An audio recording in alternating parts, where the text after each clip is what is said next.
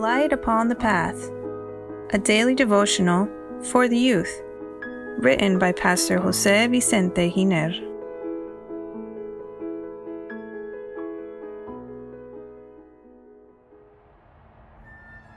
January 4 An Inscrutable Creation.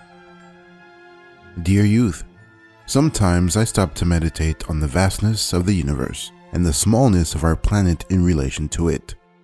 The universe is a place in which we live. The human being knows very little about it. It's inscrutable. I once visited an observatory and was informed that scientists discover new galaxies every day. That's incredible. I read that an astrophysics professor at the University of Nottingham, England, said that together with his scientific team, they had calculated the existence of 2 billion galaxies throughout the universe, and that this was 10 times more than previously believed. So we have an idea of how little we know about the universe. It is enough to understand that a galaxy like ours, the Milky Way, named for its milky appearance, is a collection of innumerable stars, according to Galileo. Today, scientists talk about more than 200 billion stars that are speculative figures. The human being has tried to unravel the great mysteries of the universe, but we are still in the process. The Egyptians, Chinese, and other cultures have tried to number the stars, but failed. God told Abraham the patriarch, Look now toward heaven, and count the stars if you are able to number them. Genesis 15:5. In the book of Job, we find very interesting allusions to the universe. He made the bear, Orion, and the Pleiades, and the chambers of the south. He does great things past finding out, yes, wonders without number.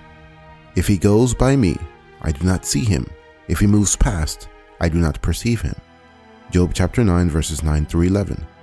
God challenged Job when he said, Do you know the laws of the universe? Job 38, verse 33.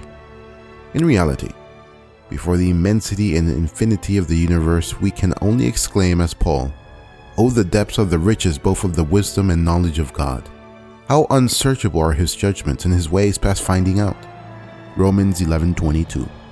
Dear youth, we serve a wonderful God that in spite of our insignificance and sinful nature, has deigned to reveal himself to us and come to live at our side to this planet lost in the vast universe. Doesn't it give you an indescribable joy to know that He who created the universe was incarnated to show us how much He loves us? The promise we have is that in Christ we will inherit all things. Dear youth, I invite you to consecrate your heart to the one who governs the entire universe. May you have a happy day. God bless you. Amen.